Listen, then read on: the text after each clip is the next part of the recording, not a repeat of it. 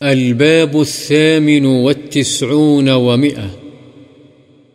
باب استحباب الاضطجاع بعد ركعتي الفجر على جنبه الأيمن والحث عليه، سواء كان تهجد بالليل أم لا.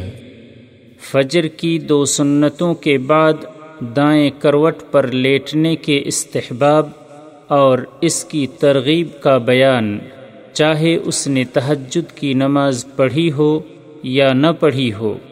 عن عائشة رضي الله عنها قالت كان النبي صلى الله عليه وسلم إذا صلى ركعتي الفجر اضطجع على شقه الأيمن. رواه البخاري۔ حضرت عائشہ رضی اللہ عنہ بیان فرماتی ہیں کہ نبی کریم صلی اللہ علیہ وسلم جب فجر کی دو سنتیں ادا فرما لیتے تو دائیں کروٹ پر لیٹ جاتے تھے۔ بخاری۔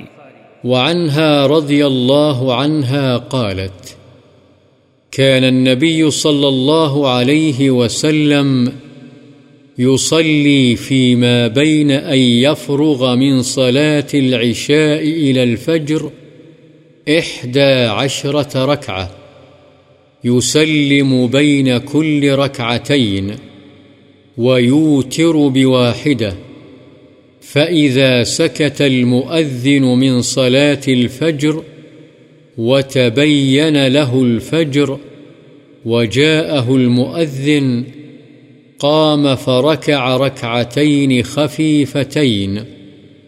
ثم اضطجع على شقه الأيمن هكذا حتى يأتيه المؤذن للإقامة. رواه مسلم. قولها يسلم بين كل ركعتين هكذا هو في مسلم، ومعناه بعد كل ركعتين. حضرت عائشہ رضی اللہ عنہا ہی سے روایت ہے کہ نبی اکرم صلی اللہ علیہ وسلم عشاء کی نماز سے فراغت سے فجر تک کے درمیانی وقفے میں گیارہ رکعت پڑھتے تھے۔ ہر دو رکعتوں کے بعد سلام پھیرتے اور آخر میں ایک وطر پڑھتے۔ جب معذن فجر کی نماز کی اذان دے کر خاموش ہو جاتا اور فجر آپ کے سامنے واضح ہو جاتی اور معذن نماز فجر کے وقت کی اطلاع دینے آپ کے پاس آتا تو آپ کھڑے ہو کر دو مختصر رکعتیں پڑھتے، پھر آپ اپنی دائیں کروٹ پر لیٹ جاتے۔ یہاں تک کہ معذن آپ کے پاس اقامت نماز کی اطلاع دینے کے لیے حاضر ہوتا۔ مسلم۔ وعن قال قال رسول الله صلى الله عليه وسلم، إذا صلى أحدكم ركعتي الفجر فليضطجع على يمينه. رواه أبو داود والترمذي بأسانيد صحيحة. قال الترمذي حديث حسن صحيح.